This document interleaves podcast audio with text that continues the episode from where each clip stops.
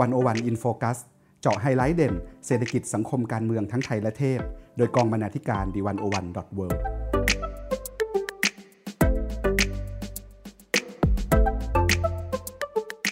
สวัสดีค่ะคุณผู้ฟัง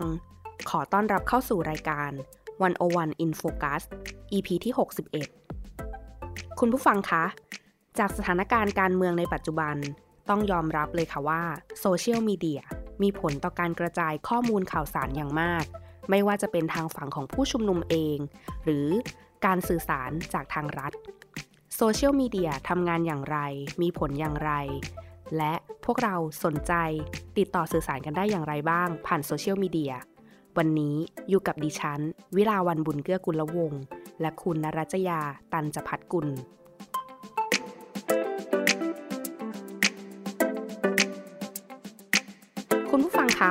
ตั้งแต่มีการพัฒนาอินเทอร์เน็ตเข้าสู่ยุคเว็บ 2.0 มีการใช้แพลตฟอร์มโซเชียลมีเดียอย่างแพร่หลายในช่วงต้นศตวรรษที่ 21 นะคะ และแน่นอนค่ะว่า ช่องทางการสื่อสารในรูปแบบใหม่นี้ ก็ถูกนำมาใช้ในประเด็นทางการเมืองด้วย เคยมีนักรัฐศาสตร์หลายคนนะคะ ที่ได้มีการศึกษาว่าแพลตฟอร์มสังคมออนไลน์ มีผลต่อการพัฒนาด้าน สิทธิมนุษยชน แล้วก็พบว่าแพลตฟอร์มเองก็ยังมีบทบาทในการกดดันให้กับรัฐ ในเรื่องของการลดการใช้ความรุนแรง ในการข่มขู่ผู้เห็นต่างด้วยค่ะ เพราะว่าข้อมูลเรื่องการละเมิดสิทธิมนุษยชนเนี่ยก็ได้ถูกแพร่กระจายไปอย่างแพร่หลายด้วยแพลตฟอร์มนะคะ ซึ่งทั้งนี้เนี่ยมันก็ส่งผลในทางลบต่อตัวรัฐเองทำให้เกิดภาวะที่ได้ไม่คุ้มเสียขึ้นค่ะ แต่จะกล่าวว่าหากประชาชนในประเทศรับทราบถึงการใช้ความรุนแรง หรือข่มขู่ผู้เห็นต่างของรัฐ ก็ซึ่งก็คืออาจทำให้เกิดความไม่พอใจ แล้วก็มีคนออกมาร่วมกับผู้เห็นต่างได้มากขึ้นนะคะ ตัวอย่างหนึ่งค่ะ นั่นก็คือสิ่งที่คุณเพนกวินนะคะ พริษฐ์ ชิวารักษ์นะคะ ได้เคยโพสต์สเตตัส แล้วก็มีการไลฟ์สดใน Facebook หลังจากที่พวกเขาและก็เพื่อนๆ ได้อ่านประกาศคณะราษฎร เพื่อระลึกถึงเหตุการณ์ 2475 นะคะ ซึ่งเพนกวินเองก็ได้ทำไปเมื่อตั้งแต่วันที่ 24 มิถุนายน 2563 นะคะ และก็หลังจากนั้นนะคะก็ถูกการคุกคามค่ะจากหน่วยพิเศษนะคะ มีการติดตาม แล้วก็สิ่งนี้ก็คือสิ่งที่น้องเพนกวินได้ทำไปเนี่ยก็มีการแชร์ไปกว่า 500 ครั้ง มีผู้ชมมากกว่า 1. แสนวิวด้วยกันเลยนะคะ นอกจากกรณีของเพนกวินแล้วก็ยังมีการเคลื่อนไหวอื่น ๆ ของน้องนักเรียนนักศึกษาอีกค่ะ ซึ่งก็จะเห็นว่าในโซเชียลมีเดียเนี่ยน้องๆมักจะใช้ในการถ่ายไลฟ์ขณะที่มีผู้คนมาคุกคามมาติดตามอะไรอย่างนี้ก็ว่ากันไปนะคะ ซึ่งสิ่งที่เกิดขึ้นก็ยังคงเกิดขึ้นอยู่ ยังคงมีการคุกคาม ยังมีการถูกอุ้มหายหรืออะไรต่างๆนะคะ ทั้งนี้ค่ะ เราก็เลยจะมาดูกันที่ว่า มันมีคำอธิบายอะไรไหมที่ว่า เราคิดว่าโลกโซเชียลมีเดียที่เกิดขึ้นใหม่เนี่ย จะสร้างการเติบโตหรือการเปลี่ยนแปลงอะไรบางอย่างในการสื่อสารทางด้านการเมืองเนาะไม่แน่ใจว่าคุณนรัจยาคิดว่ายังไงบ้างค่ะหรือคุณนรัจยาจะเล่าอะไรพวกเราฟังเพิ่มสำหรับในประเด็นนี้นะคะ อาจารย์สุรชนีศรีใหญ่ก็ได้ เขียนอธิบายเป็นบทความมาลงกับทางเว็บไซต์ d 1 0 1 w o r l d ค่ะ ชื่อว่าโลกโซเชียลป้องกันการคุกคามจากรัฐได้หรือไม่ ซึ่งบทในบทความนี้ก็ได้ให้คำตอบที่น่าสนใจไว้มาก ๆ เลยนะคะ คืออาจารย์ได้เสนอว่าแม้ว่าโซเชียลมีเดียแล้วก็การแผ่ขยายของเครือข่ายอินเทอร์เน็ตเนี่ย จะมีบทบาทในการสร้างแรงกดดันให้ทั้งรัฐจากทั้งภายในและภายนอก แต่ว่าโซเชียลมีเดียที่ใช้ในการสร้างความปลอดภัยให้กับ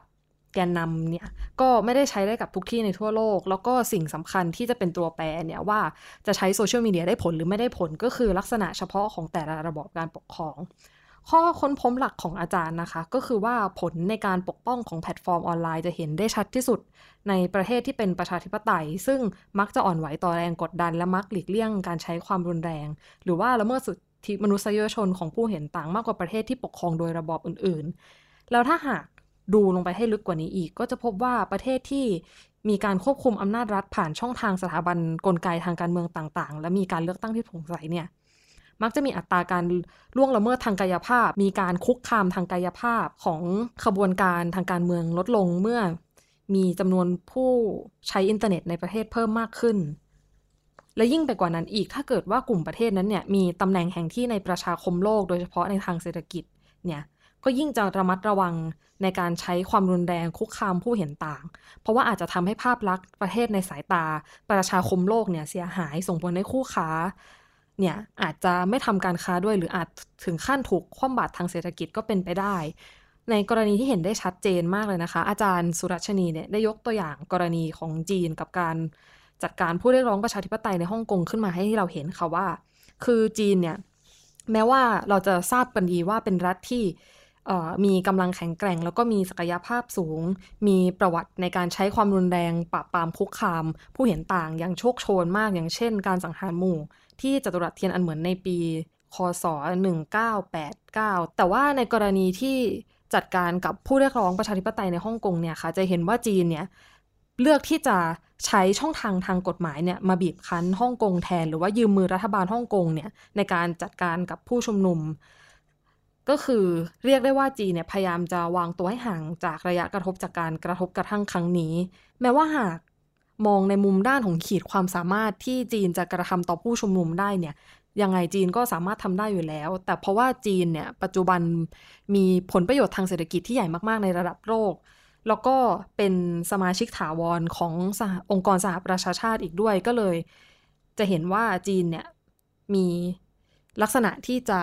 วางกลยุทธ์ในลักษณะอย่างที่ได้กล่าวไปต่อผู้ชุมนุมนะคะ แต่ว่าเมื่อเราหันกลับมามองในบริบทของประเทศไทยเนี่ยค่ะ จะเห็นได้อย่างชัดเจนว่าประเทศไทยเนี่ยไม่เข้าข่ายใด ๆ เลยที่จะเป็นที่จะมีปัจจัยส่งเสริมให้โซเชียลมีเดียเนี่ยมีผลเป็นเกราะคุ้มครองผู้ชุมนุมนะคะ หรือแกนนำเพราะว่า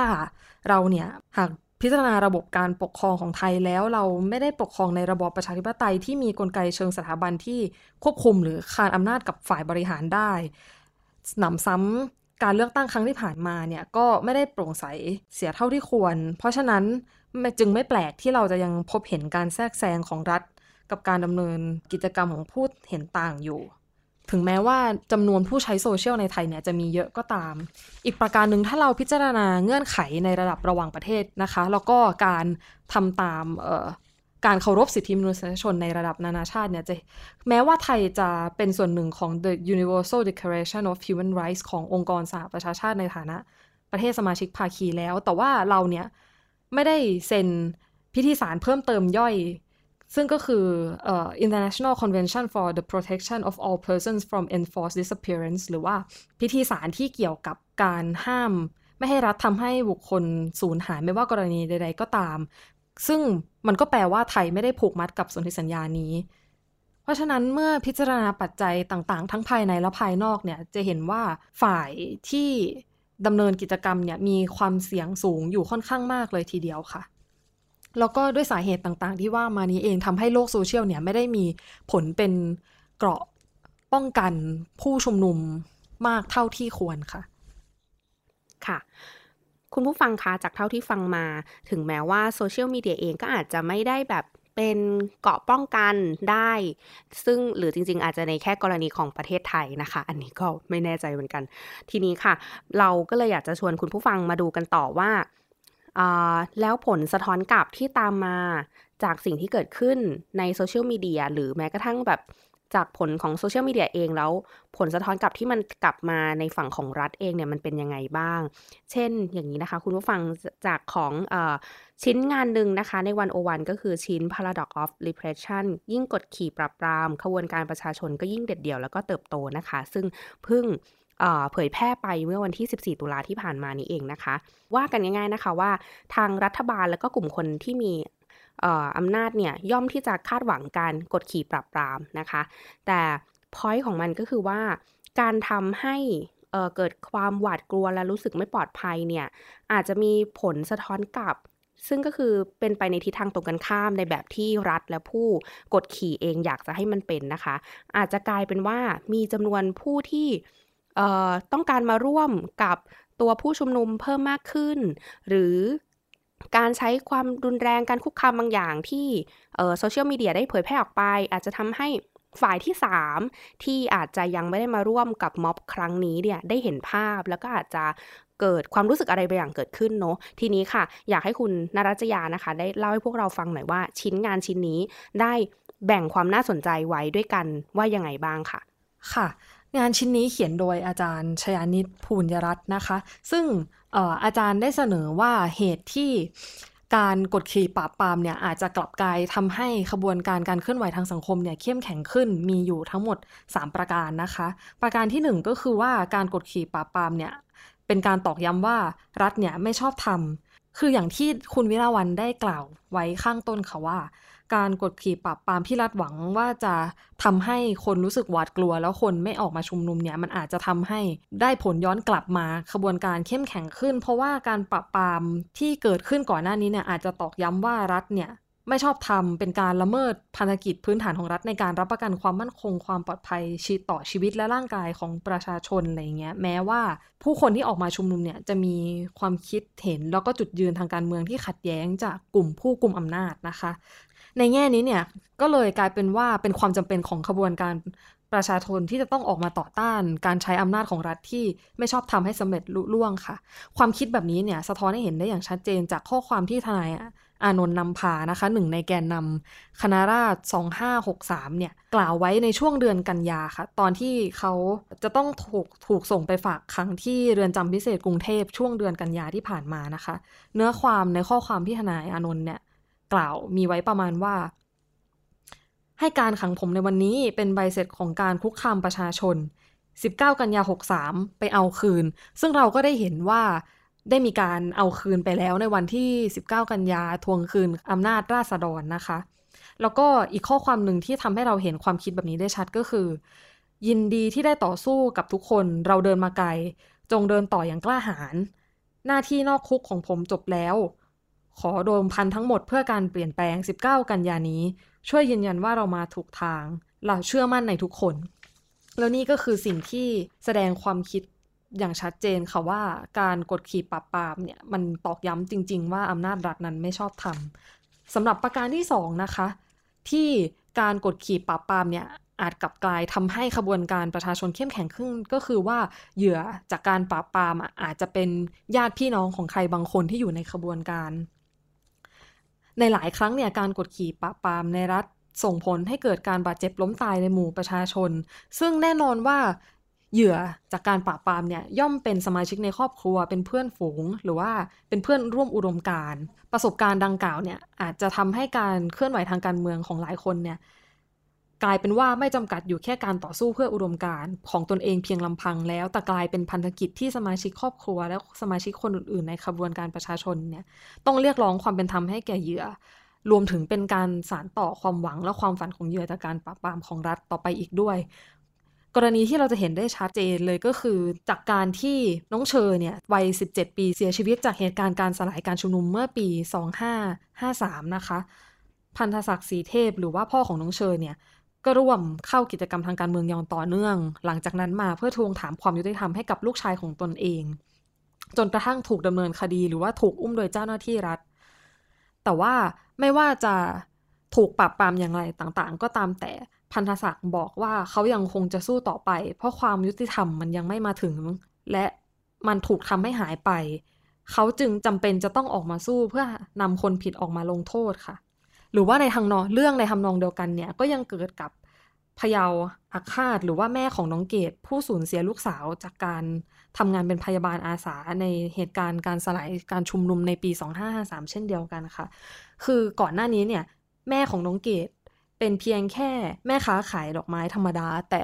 เมื่อวันที่กระสุนเนี่ยได้ภาคชีวิตลูกสาวอันเป็นที่รักไปจากเธอ ก็ทำให้เธอเปลี่ยนความคิดทางการเมืองโดยสิ้นเชิง แล้วเราก็ยังเห็นเธอเคลื่อนไหวทางการเมืองเพื่อทวงถามความยุติธรรมจากระบอบการเมืองจนถึงทุกวันนี้ค่ะ ส่วนในประเด็นที่ 3 ก็คือว่าฝ่ายที่ 3 ที่ไม่ได้เกี่ยวข้องกับตัวขบวนการ และไม่ได้เกี่ยวข้องกับผู้มีอำนาจรัฐเนี่ยอาจหันมาเห็นอกเห็นใจผู้กดขี่ปาดปามจนกลายเป็นว่าขบวนการการเคลื่อนไหวเติบโต ยิ่งขึ้นค่ะ ในประเด็นนี้เนี่ยจีนชาร์ปผู้ศึกษาแล้วก็เผยแพร่แนวทางการต่อต้านเผด็จการด้วยการไม่ใช้ความรุนแรงคนสำคัญของโลกได้อธิบายไว้ว่า การกดขี่ปราบปรามขบวนการประชาชนที่ยึดมั่นในการไม่ใช้ความรุนแรง สามารถปลุกมโนสำนึก ของผู้คนในสังคมให้ตระหนักว่ารัฐกำลังใช้อำนาจอย่างไม่เป็นธรรม ส่งผลให้ผู้ที่ไม่มีส่วนเกี่ยวข้องใด ๆ เนี่ย หรือว่าอาจจะมีความคิดที่แตกต่างจากขบวนการประชาชนเนี่ยเปลี่ยนหันมาเห็นอกเห็นใจ แล้วก็สนับสนุนการเคลื่อนไหวของกลุ่มที่ถูกกดขี่ แล้วก็พร้อมถอนความสนับสนุนจากรัฐที่ใช้มาตรการกดขี่ปราบปรามประชาชนค่ะสำหรับในประเด็นนี้เองเนี่ยอาจารย์ชานิตได้ตั้งข้อสังเกตไว้ว่า